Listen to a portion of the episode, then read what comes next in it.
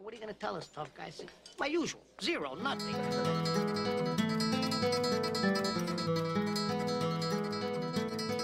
Ladies and gentlemen, welcome back to the Pop Culture Podcast. Always takes me a minute because I don't have a producer, so I've got to make sure the computer's recording. I've got to make sure the camera's recording. I'm not even sure about the battery life on this camera. I'm still I'm trying to figure out how to make sure this camera operates. I don't know how to operate it properly, and I haven't put enough time into actually reading the manual. So the frustration with that is is uh, like I finally get it set up on here on top of a, a frying pan, literally, or a pot, and then I stack it on top of like another. Uh, it's like my, it's literally my sock drawer, which has been emptied out and placed on its side because I just I need to get a tripod, and so technology is not a strong point. So if you're a producer and you want to help us out a little bit, it'd be greatly appreciated because now. Like the podcast, it starts, which is fantastic. But the problem is, the back of my mind now for the for the whole time I'm chatting to you, I think, oh, okay, well, is this is it going to turn off? and then and then if it does turn off, it's fine. I just have to edit it and try and make it look a bit smoother. But um, I don't know. It's just one of those things you don't want in the back of your mind as you're actually trying to produce just super high quality content. As I'm very used to producing around here, as you're used to me producing around here, it's uh, technology is not a strong point. It's a I call it a growth point.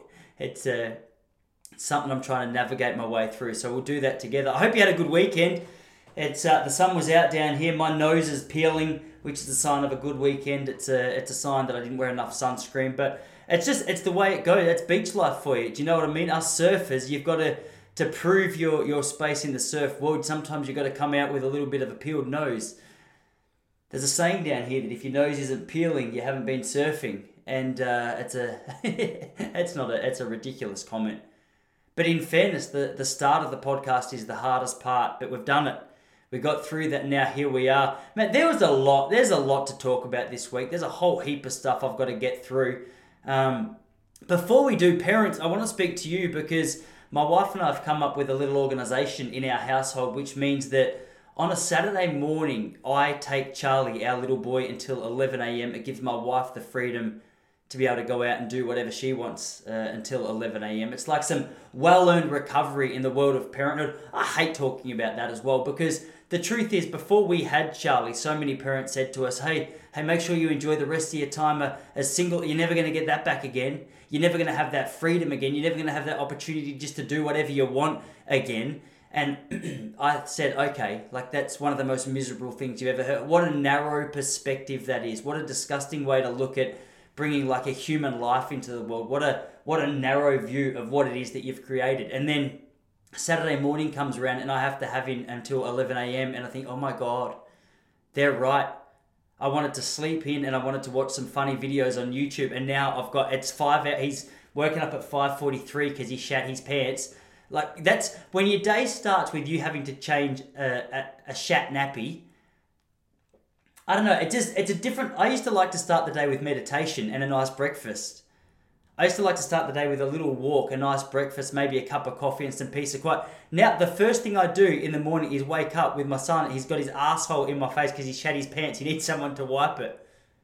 And that's that's my start to my day. So it's an interesting it's an interesting period of our life to navigate because I mean there's no other person in the world really I don't think unless you swing a certain way who you'd be comfortable with an asshole in your face. I know like certain people are comfortable with different things, but for me it's uh, it's not something I've ever been a real big fan of, and it's a very humbling way to start your day when all you want is a nice coffee and some peace and quiet. I wanted to go outside, sit in the sunshine, get some vitamin D, and instead it's just an asshole saying like clean clean me, and an ungrateful boy who I love so much just laying there, uh, and, and it's just it's just the norm for him. For him, it's just what happens when you wake up. You just you just wake up and someone comes and changes your nappy, and he gets upset if it takes too long. And I I try and explain to him, mate, like we're both in this. I know you're not happy, all right, and I know I know you don't understand this yet, but I'm not that happy with this situation either. And and you getting upset at me, I, I personally find very selfish right now. The fact that you can you can honestly lay there with no shame about the position that you're in right now, with shit dripping down onto your ball bag, and you're upset at me You know what I mean? There's no, that's not fair. There's nothing fair about that. And it's a Saturday morning. It used to be the day where I just go out and chill. That was my most chilled morning. My wife would always cook pancakes. We would have a coffee. We would laugh and talk together. And now I've got a ball sack with shit on it, asking to be cleaned. And that's that's Saturday morning. but I I love my boy, and so we got through that little hiccup together. And uh, you know, he didn't feel like he got through it as much as just got what he was got what he was owed. Do you know what I mean? And it's fair enough as well because he's only just learnt to walk. So the idea of him even being able to put on a nappy, let alone you know organize what it is that's in his nappy or what's caused it to be so runny, he doesn't care that I've got it on my fingers and I've just scratched my eyebrow. For, for him, that doesn't matter. He doesn't care that I'm walking down the street and can still smell his shit, knowing that I've changed his nappy, not being sure where it is that the smell is coming from, only to realize later when I look in the mirror that I've got dry eye, dry shit on my left eyebrow. For him, it's not a, a point of concern. For me, it's very embarrassing. There's a lot of pretty girls down here in Point Lonsdale, and for me to walk past them with a shit eyebrow is uh, it's humbling. It's a humbling experience, and people often come close as well because uh, he's a cute kid. So people will be walking uh, quite naturally just down the beach. He's got a little blonde hair, cute smile. So people come up and you can see their face change from about five meters away. They go, hey, this kid's gorgeous. And then from about a meter away, they start regretting the decision to come over. And I have to play it cool, not knowing what stuck in my eyebrow at the time. They never say long, which is which is good. Um, but it's just embarrassing to know the reason that they left. So that's a that's just sort of something that I'm working with at the moment. I don't want to I don't want to come across as a complainer. I don't want to come across as someone who's not grateful for what he has, but I mean there's certain highs and lows that comes with the experience. There was never a time in my life that I thought uh, that something on my finger wasn't avocado. If I saw something on my finger and just assumed it was avocado, it was always avocado. I've made that mistake once since I've been a parent. You know what I mean? I change a nappy. 15 minutes later, forget about the fact I changed nappy and remember or think I have avocado on my finger. It's not until you you put the finger in your mouth, realize you've just eaten your own son's shit, that uh, I don't know. There's just a few uh, details have never been a strong point of mine, but there's sometimes in your life where details is a really important point, and I think when it comes to having your son's shit in your mouth, it's important to be tuned into details because. Um, it takes a long time to wash that flavor out. It takes a long time to, even if you can't taste it, you just you remembered what happened. You feel like you, you caused the violation to yourself, but it was a violation nonetheless. It was a violation nonetheless. I'm pretty sure. Now I, I don't know what my son's microbiome or gut bacteria is like, but but there's certain people at the moment to, to get a kickstart to their health. They're actually they're inserting other people's other people's shit into their ass.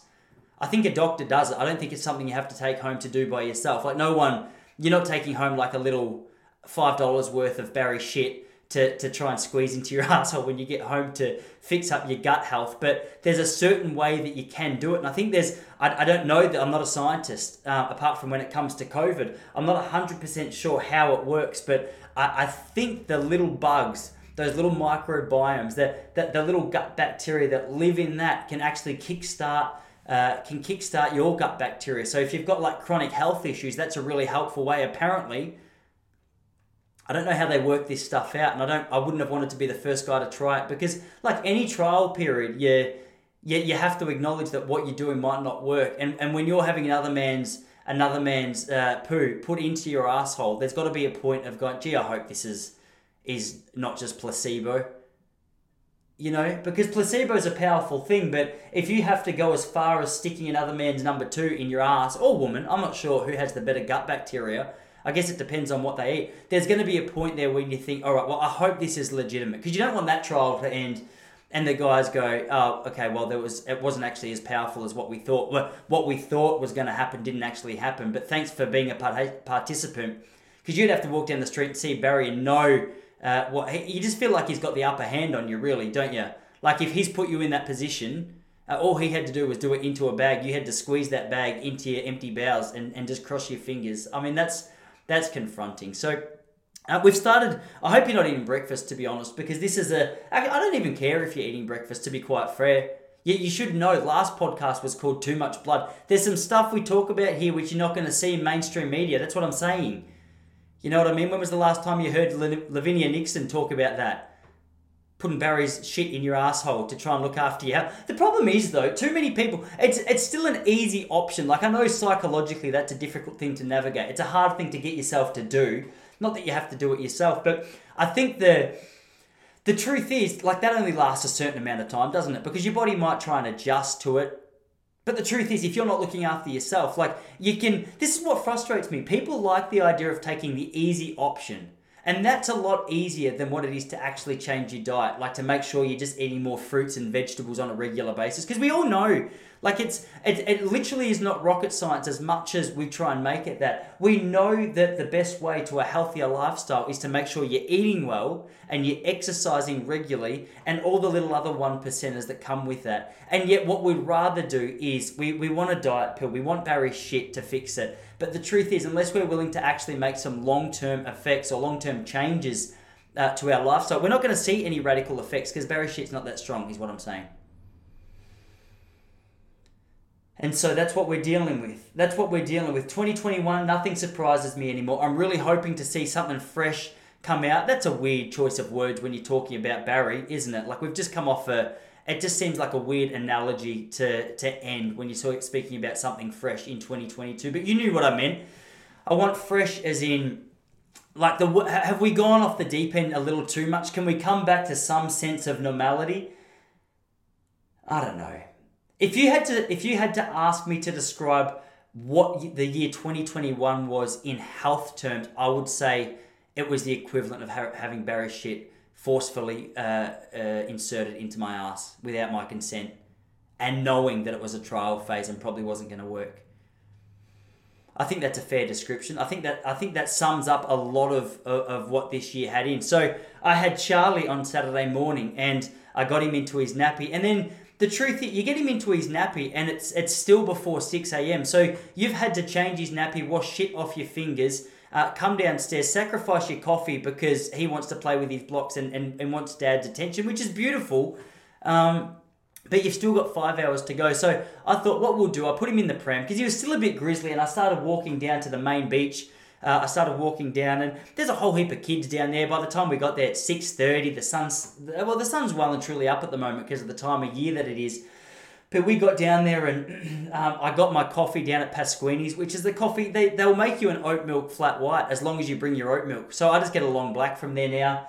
Uh, I know the guy, but he doesn't give me discounts, which is fine because it's only $4.60, which is actually insane, isn't it? We paid $4.60 for a coffee this morning and we thought it was three years ago that like inflation's kicked in hard because the idea of paying $4.60 for a coffee is I remember I used to pay that for a loaf of bread back in the day and think, far out, that better be a bloody good loaf of bread. And knowing how to make coffee and, and the general cost of coffee. It's one of those things that it fascinates me that you can get the wool pulled over your eyes so frequently because coffee, it, maybe it's just an addiction. Maybe that's what it Well, it's definitely an addiction. It's like, I guess people pay for, for ice knowing that it's expensive and not good for your health and probably not as worth as, as much as what we're charged for it. So, uh, I shouldn't really be that shocked about price. Really, I guess everything, isn't it? Like a loaf of bread, regardless of how much you pay for it, it's never going to really cost more than.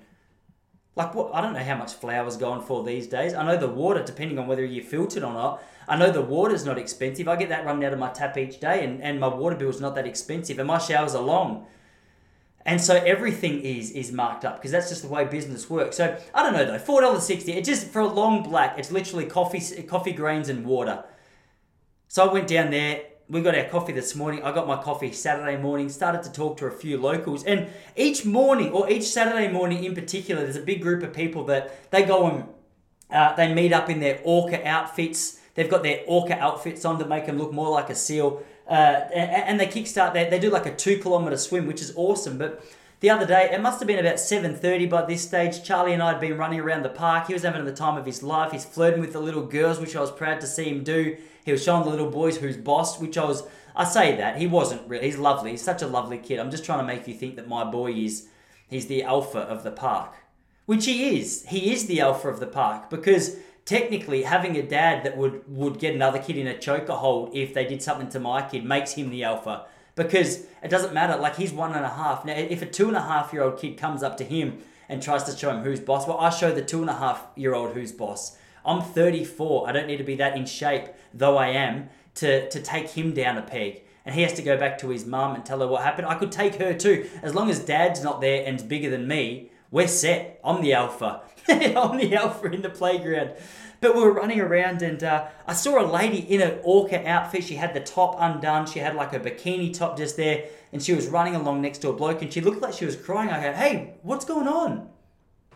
Why, why are you upset? She goes, mate, I've been swimming down here for 20 years. And just this morning, a, a three meter shark swam underneath me. I said, Are you exaggerating? Are you sure it wasn't a dolphin? She goes, Mate, I've been out here for a long time. I'm a keen fisherman or woman. I'm not sure what you call a person in that situation. They're keen to fish. She saw a three meter shark swim underneath her, which is, for those of you, uh, uh, you know, sort of just following along from the outside of Australia, Port Phillip Bay is the bay that I'm talking about. Now, two weeks ago, there was a shark attack uh, on the outskirts of Port Phillip Bay at, uh, at a beach called Ocean Grove. But in Port Phillip Bay, you're generally pretty safe, despite the fact there's a big drop off in the depth about halfway through to the other side of the bay. You're pretty safe, really. Like there's there's been the odd shark sighting. People catch sharks. I saw a little baby shark a couple of weeks ago at the shore. I still swam. I'm not going to tell you it was 30 centimeters long, and it surprised me that it was actually classed as a shark, but it was. So it's just one of those things that uh, that I've been through in my life. It's something that I've, I've, I've overcome. I've challenged. I swam with a shark and, and I guess I won if you if you want to look at it like that. But this shark that swam underneath her, she got out of the water. She was all shaken up, and I was upset because I told you about my snorkel set that I bought last week, and I always take a little bit of comfort in the fact that I'm just swimming around in the bay. Like it's a big bay. It's a it's a monstrous bay to be honest. We have ships, big cargo ships coming in and out all day long they're a few k's away, so you don't have to uh, like the noise isn't frustrating unless it's foggy and they've got the foghorn going. Then it gets a bit noisy and frustrating. But generally speaking, it's a pretty relaxed situation to be in. And and I see a few fish out there which are bigger than than I would have been comfortable swimming in just a couple of or swimming with just a couple of months ago. But but the idea of a shark throws throws that out a little bit. So I was disappointed because the truth was I wanted to get back out there and snorkel in the afternoon, and I saw a stingray the other day, which was exciting, and uh, then got home. I'm going through a phase where I came, I was a vegetarian, and now I'm not a vegetarian. I I watched that season of uh, Alone. Do you know Alone? It's like the American show where I think 12 people are dropped off in the wilderness, and then it's just last man standing. Whoever's there for the longest amount of time wins. And truth was, when I started watching that show, I was curious as to how I would make blueberries grow. I wanted to know how I would get nutritional plants. I wanted to know how long it would take to make spinach. And then I watched one episode and I realized, okay, if you're out in the wild, you have to eat meat. You're otherwise you die. It just seems to be a more natural way for people to live, doesn't it? Like, especially when you're catching it in, in the wild. Like, if you're catching wild meat, which is eating wild food, then that meat's going to be a lot healthier. My biggest problem with, with wild meat these days is I'm told from our supermarket that it's wild and organic. But then you go to the farm where that meat's grown and it's just they're, they're covered in steroids. The sheep have six packs. They've got bicep. You, when you get to a park or when you get to a farm and the, the sheep are doing chin ups, that should serve as a warning sign. There's, there's a cow doing CrossFit I saw a giraffe running through there. Well, I didn't even know how he got there, to be honest, because I don't think they're they're not native to Australia. But the cows were doing push-ups, the sheep were doing chin-ups. it's a that's a classic sign that there's too much steroid in your food. When you when you farm animals that you seem seem uh, what's that? Old McDonald had a farm start busting out CrossFit and bench presses. You go okay, this isn't natural anymore. But you don't see that in the wild. You see these. Uh, you know, you, what are they? They're deer. They're not. They weren't deer. They're um. They're elk. I've blanked on the. Uh, are they deer? I've completely. This is why I need a producer. I need someone to look that up for me right now because now I have to speculate, and you guys have to sit there listening and go, mate, did he really just call? Did he really just call a deer a reindeer or whatever whatever it was that I just said? But you shouldn't be so judgmental because uh, that's the that's the course of this conversation. Is we're going to go into some territory which I haven't had to navigate alone for a long time, and, and and usually it's easy for me just to jump on Google and and clarify that answer. But I watched that show and I go, okay, well, this is just I think this is how men were made to be. I, I and we we often say the idea like the thing I used to say. It all started for me because I was standing watching my friend do a fun run about six years ago, 2014, seven years ago And as I was standing there, a little calf came up, a, little poddy calf came up and started licking the back of my calf, and I thought, oh my gosh, isn't this this is the cutest thing I've I'd ever seen. One part of my brain says you cooked would be delicious. The other part of my brain says I can't ever eat this again. And for seven years, I can't ever eat this again was the was the dominant thought going through my mind. But then you you listen to twelve episodes of Joe Rogan, you watch a season of Alone, and you go, okay, I'm a meat eater naturally. So now all of a sudden I'm in touch with my masculine side. I found a stick the other day and I've started carving it to make a staff. I'm not 100% sure what I'm going to use it for, but I tell you, it feels good to make.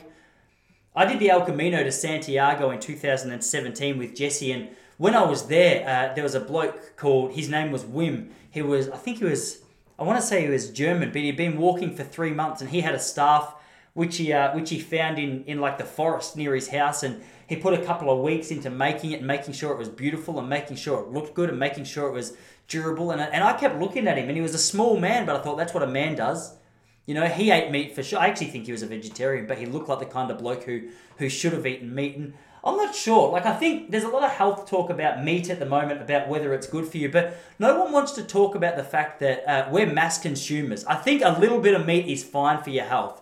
Just like a little bit of bread is fine for your health. But if you start making meat your, your go to meal three times a day, when really you should just have a green smoothie, I think that's where problems kick in because this is the one thing that I've learned the last 18 months. Nuanced conversation, it's a more difficult thing to have, isn't it? And I often I often lean on that. Like I like the idea of just going, okay, I'm either all in or I'm all out. I'm a vegetarian or I'm just on that Lions diet where all I eat is meat because you don't have to think as much. I've got enough to think about. I don't want to have to think about, um, you know, if I've had the right amount of spinach in comparison to my meat. I'd much rather just find the research that supports whatever it is that makes my life easier and just go with that. And anyway, the thing is, you, you see this woman who got out of the water the other day, and the fear, which is just like she's she's overcome with fear. She was she was shocked. Uh, from me standing on the shore, I thought she was carrying on a little too much. You know what I mean? There was a man next to her, just going, "Look, it's. You're on the you're on the land now." She goes, "No, but emotionally, it really got me." I don't know if I'll ever be able to go back in there again. And hey, I can stand there and laugh because I wasn't in the water, but the truth was, it wouldn't be a conversation to me. If a shark that big swam underneath me, there's no way I get back in that water. And my mindset up until about 12 months ago was I would have been all about protecting the shark. But I think the thing for me is I just, I'm not comfortable with the idea of hurting an animal, but they're not, they're not fussed about hurting me, are they? Like that shark, if it was hungry, it wasn't going to hesitate to attack Heather. Heather was she was very lucky that shark had just eaten a seal or at least a big fish because his his appetite had been had been satisfied at least temporarily. So Heather wasn't as appealing. Do you know what I mean? Like I often it's hard for me to walk past a bowl of oats, especially with coconut milk. But if I've just had a bowl of oats or at least a small snack, if you've got a bowl of oats in front of me, I'm less likely to eat it. It's just the nature of the game. I think it's just the nature of survival. Yeah, uh, is it? I'm speculating here. But anyway, it's uh, it's it's thrown a spanner in the works for my snorkeling, which is which is probably okay. Like my, my wife gives me a hard time based on the uh, the snorkel set that I use. She thinks I need to harden up a little bit, which is which is probably true because the idea, like the shark, didn't even attack this person, let alone.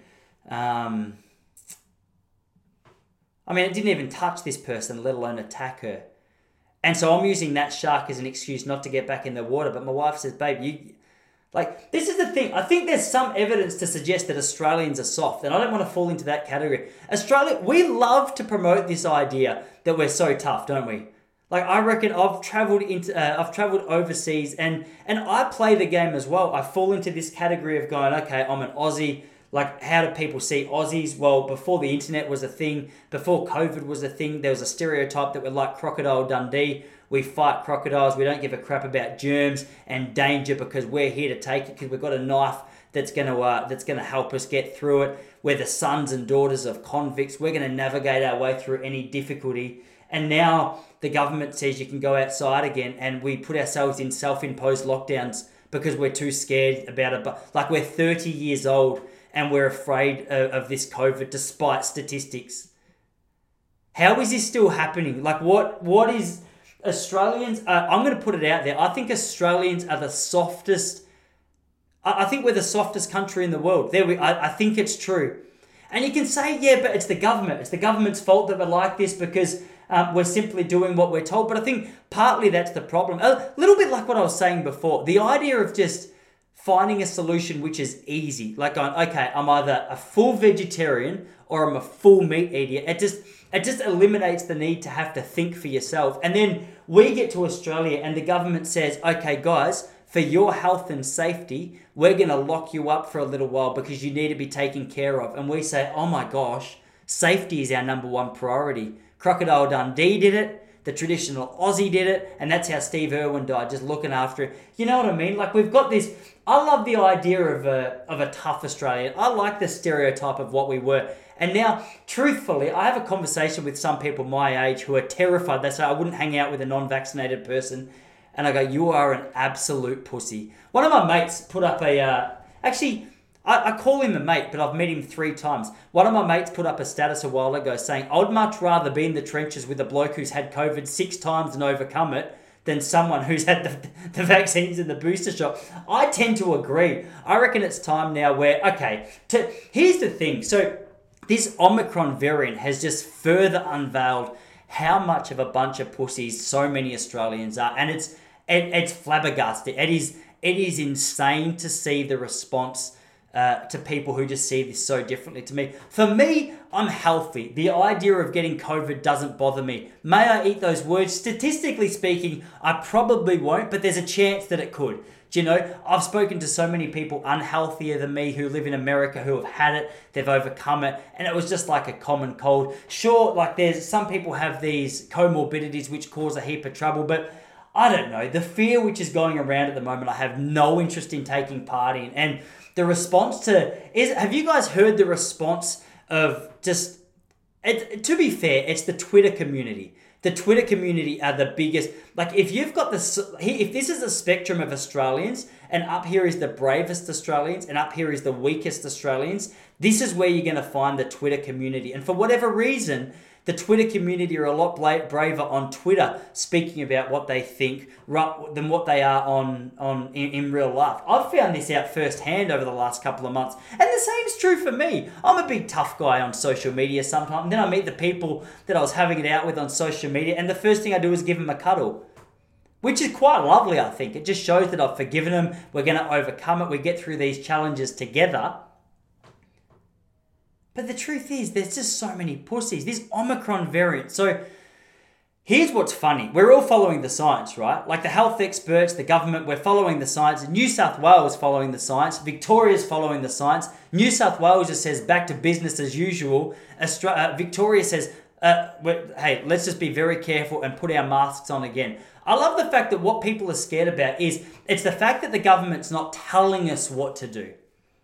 I think there's something comforting to a lot of people about just having someone in a position of authority tell you what to do. If they just tell me what to do, I won't have to think. If they just tell me what to do, then if anything goes wrong, it's their fault. I don't have to take responsibility. Which is the reason that you've got man tits, by the way, because the easy option is is always the lazy option and thinking for yourself is a lot more difficult. Thinking for yourself is like a gym workout for your body. Do you know what I mean? If you think for yourself, it's going to challenge your brain, just like when you work out for yourself rather than drink like some diet drink that's going to strip kilos away from you.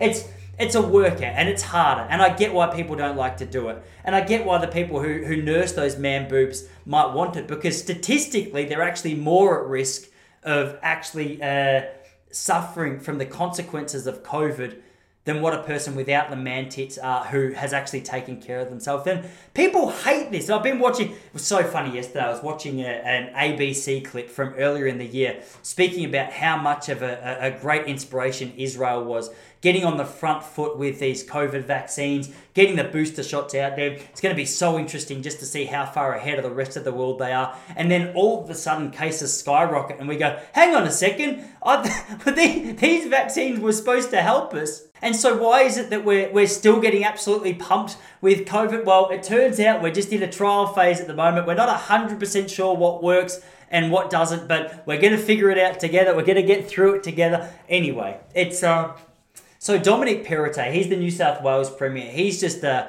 he's he's a dangerous man, taking this approach of, all right, guys, I trust your judgment. We're in this together. Think for yourself. Let's get through this. And everyone's like, no, Dom, think for me. I want you to think for me. Think for me. I'm 12 years older than you, but I'm too scared to think for myself. I'm flustered, I'm terrified, and I need you to guide me through it. Yeah, that's what leadership is, though, isn't it? Like leadership, I guess, regardless of what side of the fence you have to, or you, you, you sort of sit on, leadership, you're going to cop hate from. I think it's just it's hard for me to hear Dom cop hate from all all the little bitches. It's I said, but there are exceptions to that rule, I guess. I've got a friend of mine who has a daughter who uh, she has she's like permanently on oxygen, so she's permanently on oxygen, and and I get people like that being very nervous about it because COVID in their family might be. Uh, it might be a bit more serious than what it would to, to the rest of the world, just like a flu or a cold would be. But uh, they're smart enough to think that for themselves. They don't need a, a, a governor or a, a, premier to, to tell them that. So we're so. Oh, am I right? Am I being too hard on Australia? I'm not being too hard on Australians. Australians, I think it's time to grow some balls. Do you know what I mean? When we have our Victoria bitter, when we have the that one of the main selling alcohol companies in Australia telling us what we should be doing for our health, we, we know we're in a sticky situation. When McDonald, did you see? Did you see the? Uh, the, the little initiative that McDonald's is taking, I can only assume that this is true. I mean, I saw it on Twitter, so what could what could possibly be false on Twitter? But uh, uh, McDonald's has just released a new chip packet. Ironically, so I, McDonald's has a new chip packet with a needle on it, encouraging us, reminding us to go and get the jab. Now, if we can't acknowledge the absolute hypocrisy of a statement like that coming from McDonald's, surely this conversation is it's just not worth having anymore. Is it? Because we just can't talk openly. We can't talk when when a company who's so responsible for actually just, just helping or contributing to the, the, the absolute just smashing of people's health, surely, surely the conversation's not real anymore. you can't even post you can't even post opposing views to the mainstream narrative on YouTube anymore without your videos being blocked and flagged. And Twitter's just come out with like a whole new set of set of uh, what do you call it guidelines about what is acceptable to speak about in regards to COVID on Twitter. They don't even line up with the CDC. They don't even line up with the World Health Organization. They've gone a step further than these organizations. Now we look at the World Health Organization now as I'm not sure. Like in my household, uh, for good reason they're just too affiliated with too much bullshit. You know they're being paid off. You know there's a lot of money coming at them. You know mainstream media is supporting. You know it's not a genuine conversation. So I hear World Health Organization start talking. I go, oh, okay, really? Like, how do I how do I listen to you anymore? Because here's the thing: how do you know who to trust? I heard Dr. Peter McCullough, like everyone did, on Joe Rogan's podcast just a couple of weeks ago, and I've been following McCullough uh, not pretty closely, but well enough for a few months, and he's been for, for 40 years or for 30 years, this guy's been like a really highly regarded doctor uh, in the in the world of cardiology. He's one of the most uh, published doctors of all time in his particular field. He's a highly, highly respected doctor and has been for his whole career. And then he comes out with his findings and research about COVID, and it doesn't line up to the mainstream narrative. And he comes out with some alternatives. And he said, "Hey, um, I know we're putting so much focus on just the vaccine, but what if rather than just focusing on the vaccine, we focus on some actual home treatments for when you get sick?" And this makes sense to me because the idea is like all our resources seems to have just been put into this world of all right, get vaccinated, get vaccinated, get vaccinated. Then whatever happens after that, it's just like all right, fend for yourself. The idea of actually being able to um, you know, look after yourself a little bit from home seems to seems to make a little bit more sense, doesn't it? I don't know.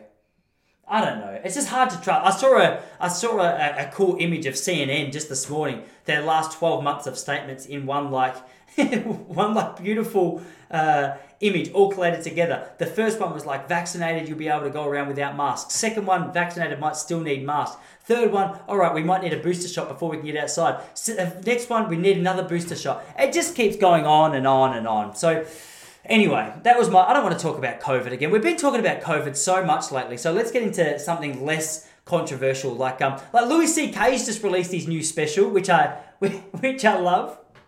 And speaking about the story not being able to get out there properly, Louis C.K. is a classic example of someone that we, you and I, don't actually know the story of what happened with Louis C.K. Do we? Don't we? Don't genuinely know. Have we heard from any victims yet? I'm not sure. I love the fact his special special's called Sorry. That's very funny. If you don't follow the comedy world very closely, Louis C.K. got done. He got me too. He got in trouble because apparently he locked people in his. I don't know if he locked. I shouldn't say locked, but he invited people into his room and, and asked them if he could masturbate in front of them, which is it's never a good look. I've never done that with any family friends or even really close friends of mine who I feel I trust. I, I'm not saying I think it's a good idea. I mean, I can see, like, everyone has their thing, don't they? That's what he talks about in his last special. Some people have their kinks. I've got a friend of mine, he's into feet. I personally don't get it, don't understand it, would never would never request a foot in my face. You know what I mean? It's just it's just not something I'm into. Especially when I see all these hippies around here walking out barefoot. Not that I need to worry about what everyone else is doing, because the truth, I got a beautiful woman who I'm sure I, I think she washes her feet regularly. I'm pretty sure. She's got quirky little toes as well. It's not something I would, I'd be that interested in having in my face. But what I'm saying, it's different horses for different courses. You know what I mean? Different hoofs for different. Uh, what do you say? I don't know. It's different horses for different courses. Let's just stick with that. It's an analogy. It's a it's a metaphor. Is it? It's a metaphor, isn't it? It stood the test of time. So let's just stick with what works. If it's not broke, don't fix it. Is what I've always said. Which is another which is another quote I've stolen from someone, but it works. If it work, if it ain't broke, don't fix it.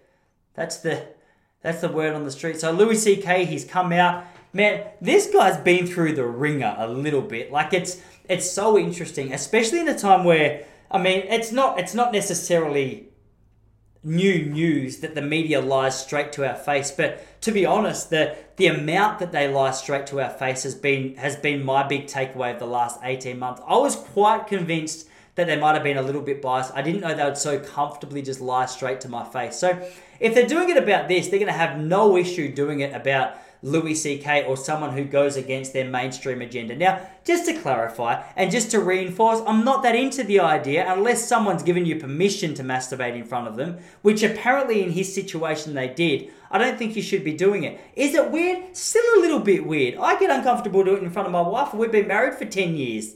It's a humbling pose. There's not many there's not many there's not many poses that could that could leave you in a more of an awkward sort of position. You, you can't do that and look confident. There's no way you can stand there hunched over, going at it uh, just on yourself and and look like a well-established, confident man. Though well-established, confident men do do it. And so that, that gets us into a pickle. But Louis C.K., what do you think about that? I think he's a funny man. I'm really looking forward to seeing his special. I think it's going to be funny to watch. I think it's going to be funny to watch. It's good having people like him who you know are just speaking openly. Well, you, you got to dance around this one because you don't know, do you? Like just because he's not being open about what he's what he's done, like he got called out. It, it I don't know. Comedy's beautiful for that reason. I feel like in a lot of senses they are the truth tellers, though it's a it's a weird comment to make at the moment in the era of Bill Cosby in the area. Uh, I'm not going to say Louis C.K. I'm not putting him in that category because he asked for permission. I don't think Cosby did. I think Cosby just spiked the drinks and said, "All right, let's just see what happens." I'm Bill Cosby. You go, ooh. It's uh, I don't know where we're going with that. Where do you go with that? You shouldn't really venture down that track because it's highly controversial and he's highly unattractive. That's the thing as well. Like you would think a man of his caliber, a man of of his fame, of his wealth, of his power, despite his age, like uh, fame, wealth, and and power, you would think would lend itself to you being able to pick up even much younger women. I went to a Paul Kelly concert in London a few years ago, and Paul Kelly's not a great looking man, though he is a great musician. One of the no offense, Paul, if you if you happen to hear that. Like I just I think you would agree. I, I think your I think your charisma, I think your charm, I think your songwriting, um, the fact that you're in touch with your romantic side a little. I think that's what's attractive about you from a man to another man. I just don't look at you and think, man, you're super attractive, and and that's fine because uh, uh, you don't have to be super attractive because as we've established, fame, money, power are attractive things. So I went to his concert in London, and despite not being the best looking man at the concert, uh, uh, I went out the back to wait for him because I wanted to meet for him. And a girl, she was about 23 years old, said to me, now this is no joke, I'm just making this up. She said, I don't find him attractive, but if he let me sit on his face, I'd do it. And I said, beg your pardon, what does... I've only just met you, first of all. That's a very, that's a very forward comment. I can't believe uh, you haven't even asked how I'm going just yet, and you've told me what you would let Paul Kelly do. Um, I don't know if he's into that kind of stuff. I'm guessing from some of his lyrics he would be. I just get that vibe. You know what I mean? What's that paella cooking in the pan song? If you're in any other country than Australia right now, you'd have no idea who I'm talking about because Paul Kelly's a he's a what is he? He is to Australia what? Um, who's an American? Think of like a '60s folk singer, folk singer that only you guys know. That's that's who he is. You're not going to know who he is. So I, so I'd like to apologise for the uh, for the local reference that I've made again. But um, I just wouldn't have thought that Bill Cosby would have had as much trouble picking up. I don't. Maybe it was. Maybe it was just for the thrill. Uh, maybe it was just for the adrenaline rush of what he was doing. Uh, you can't say for sure. You don't know the uh, the intentions of a person like that. But I heard the news that Bill Cosby did that, and, and I remember feeling the same way I felt when I woke up the next day and found out that Trump was the US president. I was just shocked, and I thought I didn't actually know that could happen. I didn't know that was I'd been told that that couldn't happen. Bill Cosby was the family man, and I thought Trump was just a joke. And then you wake up and go, ah, oh, the media's full of shit. Is that what it is? The media's full of shit. I, I'm not sure. I'm, I'm a little bit upset with him at the moment. I'm just upset because of because of what we've been through the last couple of years. But you don't, you personally don't care about my emotions. So I'm not gonna, I'm not gonna make this an emotional thing. All I'm gonna say, I'm just gonna go back to my earlier point. The media's gross and Australians are soft. Let's just let's just pivot back to that while I recalibrate where I'm going with this particular podcast because I feel like I can't remember where this point started. I'm going to be honest with you. But I'm on camera and you've seen me. You're watching me trying to navigate it. And I'm not going to edit it out because you deserve to see the rust. You deserve to see the rust. Look, that's one thing I forgot to tell you before. Australians are so excited about booster shots. Have you noticed that? Wherever you're from, Australians are incredibly. I've never seen such excitement about booster shots. There's there's people who are genuinely shattered that they can't go get their booster shot right now, despite the fact that the people they're getting their advice from say, "Hey, you know, you don't need booster shots for up to six months. You've only had yours a month, a month and a half ago. you don't need it right now." They say, "I want it though. I want to be super safe. I want to be super. I want you to put the booster shot in me. I want to." I want to have like a what are those satchel things called when you're when you're very sick or you're dehydrated uh, and you're in the hospital and they give you like a drip. Uh, the safest option, if you are one of these people who just wants to constantly be vaccinated and boosted and do nothing about your health for yourself, just I reckon slowly but surely we start introducing IV drips to these people and just once a month they get through their own IV drip because the truth is, there's no amount of vaccine that's going to make these people feel safe. Do you know why? Because what they're going through is is it's not based on reality. It's based on like mental problems. It's based on the fact. And I'm not saying they're I'm not saying they've got legitimate mental issues. I am saying they're making thinking errors. And a lot of us make thinking errors, especially when we're scared. I'm a day trader. I try and do day trading on the stock market, and um, I say I'm a day trader. I'm not. The amount that I play with does not justify me uh, explaining myself to you as a day trader. Essentially, what I've just done to you is lied. I just lied straight to your face because I dabble in it. Even dabble is a strong word to, to explain what I do. I do it every day, but the amount that I play with doesn't justify being called a day trader. Mind you, the form's coming around a little bit, so maybe it is, but but that's against my point. What I wanted to say was when I'm day trading, uh, it's emotional because you're playing with money, and sometimes the, the market will go against you, and I'll get scared and I'll make a dumb decision because I've panicked and hadn't thought through it quickly. But then, when the emotions dissipate, when I take a step back and I think about what it is that I've just been in part of, I can see the mistake, uh, I can see it more rationally, more calmly.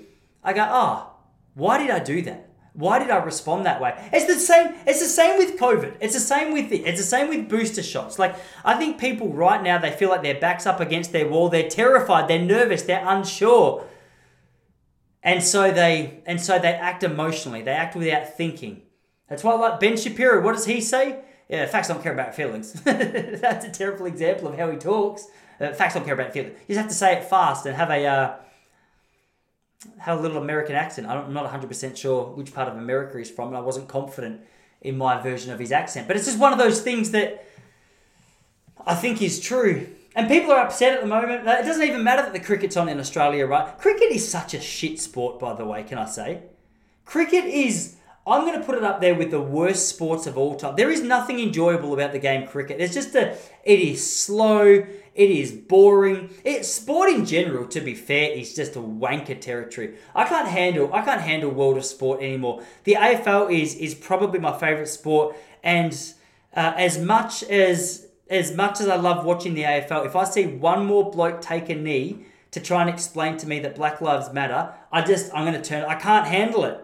I can't handle it. And you always feel the need in this situation to, to say that Black Lives do matter. But if you disagree with the march, if you disagree with the organization, apparently you're a racist these days. And the problem is, these guys, it's so easy to do a simple act like that, isn't it? That's what I hate. It's like, it's honestly taking a knee to support black lives is the equivalent of taking a booster shot because you don't want to actually do anything to look after yourself. It's the equivalent of, of just relying on the government to tell you exactly what to do because taking a knee, it takes zero effort, it takes zero care. You don't genuinely have to care about anything that you're taking a knee for. You just do it as a virtue signaling act. You can just do that to get away with not getting in trouble, not being called a racist. And I get why people do it because you don't want to be called a racist. No one wants to be called a racist. So the idea of taking a knee to prove that you're not a racist seems like a good thing, but the truth is, they can only do it, I think, with empty stadiums because the rest of the stadium, if there were people in there like me, surely, surely they would get a boo because we don't, we just don't care. We don't like you for your political thoughts. We don't like you for your political statements. We we like you for the fact some of us don't even like you for the sport that you do. Some of us don't even care about watching you do the sport. So you trying to preach to me about something that's going on in America, which you can say is happening here as well. Sure, you can. I, I know people hate this. They just say you're just a privileged white man. Well, that's a dumb, narrow statement as well, isn't it? It's just a not nuanced conversation. And to say not nuanced conversation is a is a weird thing to say when you're trying to make an intellectual point because that sentence doesn't work. But it's the truth. I'm pretty sure it's the truth. I mean, I've been wrong about a lot in the past, so maybe I'm wrong. I live in Queenscliff, right? I've, I've honestly never seen a black person in Queenscliff. That's not why I moved here. It's got nothing to do with it. It's, it's, imagine if I told you that's why I came here. I moved to Queenscliff because I've never seen a black person here. That see, that's where issues start to start to sort of boil up. But there's a cafe in Queenscliff, and it's got a sign on their front door, and it just says "Black Lives Matter. Science equals violence." Or silence equals privilege. I go, mate, you live in a town where there's zero black people. Like it's what's happened here? Like, does that make sense to you? Surely, if what you're saying is something you really believe, you go and live with people who you believe their lives are just being destroyed. Surely you go and help them. If you genuinely believe these people are at that much of a disadvantage to what you and I are in, in this culture, in this town, surely you're in the wrong place. Like your very sign is a. Isn't that a glance of hypocrisy going on in your own? I don't know if that's right. Seems to be though. I was gonna go get a coffee and I thought, mate, I just I all I wanted was a soy flat white. I didn't want your political statement. I'm going next door. So I go next door. They go, "Have you got your Vax passport?" I thought, "Fuck me, where, where, where do I have to go to get a coffee? I just want to go get a coffee." You go and sit down. They got the cricket on. It's like, oh my gosh, what a shit sport. What what's the appeal? I don't understand it. I guess I like golf, which is a very boring sport to a lot of people as well. And one of the things with golf, which is so good, is there's there's just constantly so much to improve. Yeah, there's different clubs based on different shots, based on different depths of grass. Um, I guess based on wind. There's different yeah, there's different shots, there's different clubs for different reasons and and one of the beautiful things that keeps you coming back to golf is when you when you land a good shot, when you connect well with a ball and you see it go right down the middle of the fairway and it feels so sweet off the club and it just it, it helps you forget about the 43 shocking shots that you've taken before that shot despite the fact you're only on the fourth hole do you know what I mean? That's a terrible that's a terrible score for the fourth hole. And it's only because of that shot that I finished the nine holes in 91 strokes, which is a horrific score. it does include a couple of balls which have fallen into the pond, and you have to add on you have to add on a couple of strokes for that, unfortunately. But um, But I guess that might be the acryl- the appeal of career. Who am I though? I used to be a distance runner. Distance running is the most boring sport in the world. You always know the Kenyan or Ethiopian's going to win, or some other African. The Aussie guy, at least you're Stewie McSweyn, my boy, my mate. Uh, he's at Stewie McSweyn's run 329 for 1500 meters. Again, I call him a mate. Not necessarily true. I just had him on my other podcast a couple of times, so in my head we've uh, we've established some kind of a friendship. He's one bloke that you don't see him Mind you, you don't really see people taking a knee before the uh, before uh, the fifteen hundred meter final. I think because the truth, if you take a knee before a fifteen hundred meter final, you need to be on the moment the gun goes, and if you take a knee, you're going to seize up ever so slightly. You want to be doing a stride before you uh before you get out there and, and start running. Anyway, hey um, I, I bumped into a, a Russell Brand video last night. He had he had a word of the week. I thought he's the kind of guy I like listening to because he's despite the fact he's I find him very funny, and despite the fact I, I think he sometimes uses words that are unnecessarily, it does make him sound incredibly smart. And his word of the week this week was hermeneutics, and I thought, you know what, I'm going to create a, I'm going to create a file in my phone, and every week I'm going to do the word of the week with Russell Brand hermeneutics. I went to Bible college for a couple of years and I knew this word. It's just, it essentially, it refers to a branch of knowledge that you use to help interpret biblical stories. You can use it for, for other texts as well. How much of a wanker comment, how much of a wanker rant am I on right now? Like, there's no way to talk about literature without so even the fact that I use the word literature is uh, is is questionable.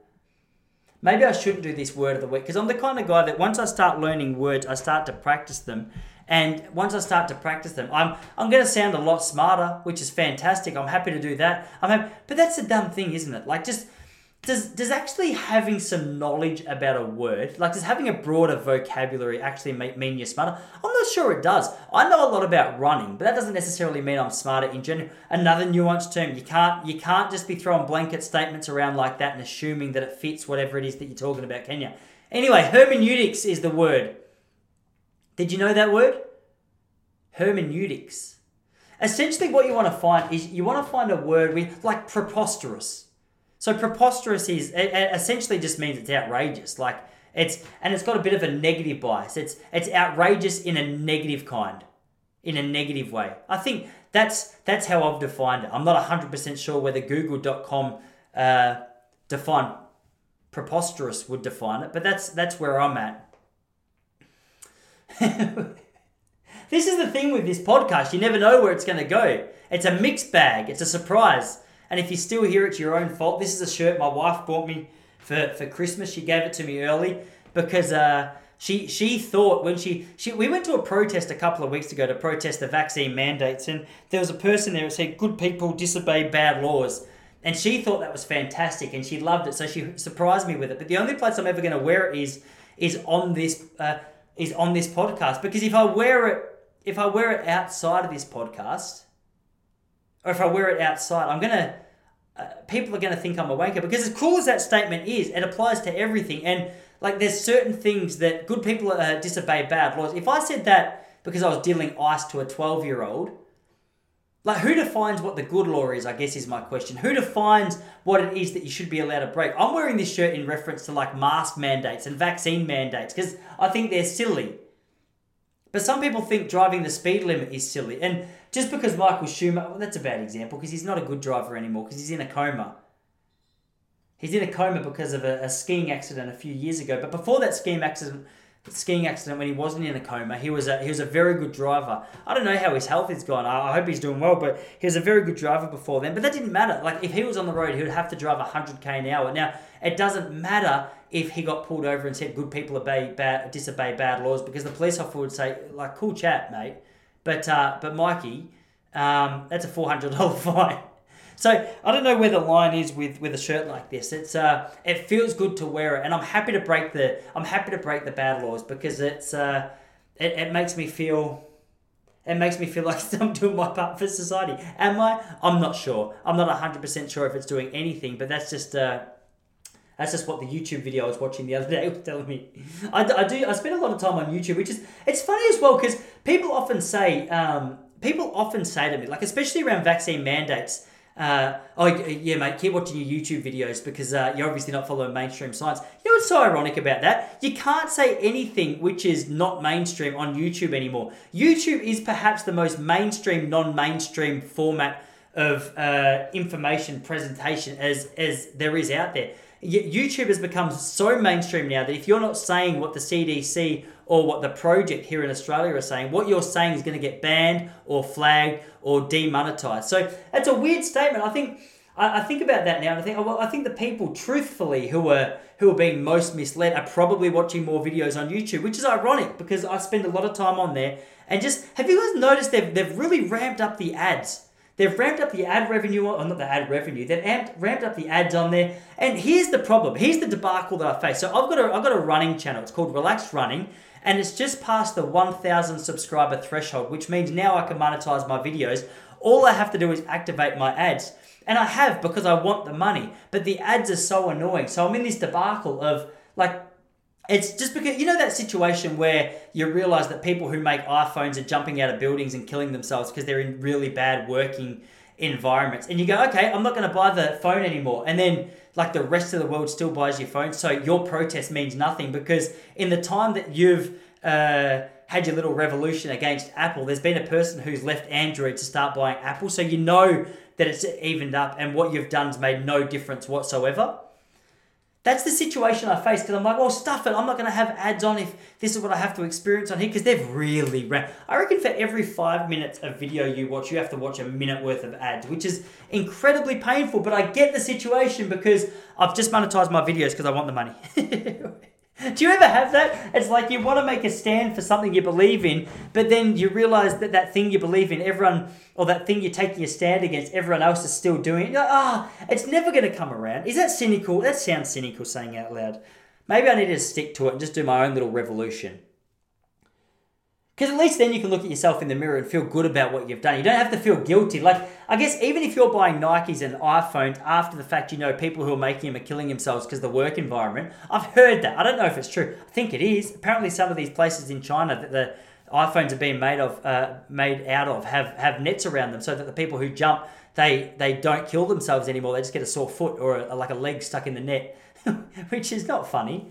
It's not something you should laugh at, but just that image in my head in that moment, not thinking about what I was talking about, made it sound incredibly funny. So, anyway, I'm in a I'm in a debacle. I'm, i bet this shirt was made in China. This is the thing. Like I've I've got actually I'm going to tell you right now. Heavy cotton. Give me one second. I've been working out, so if you can see my shoulders, don't 100% cotton. Dominican Republic, actually.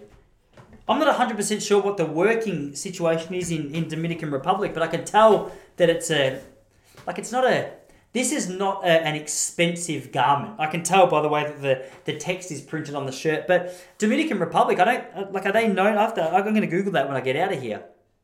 I'm going to Google whether Dominican Republic's actually a place where the workers are looked after. But anyway, that's my that's my little uh, uh, uh, thought for the day.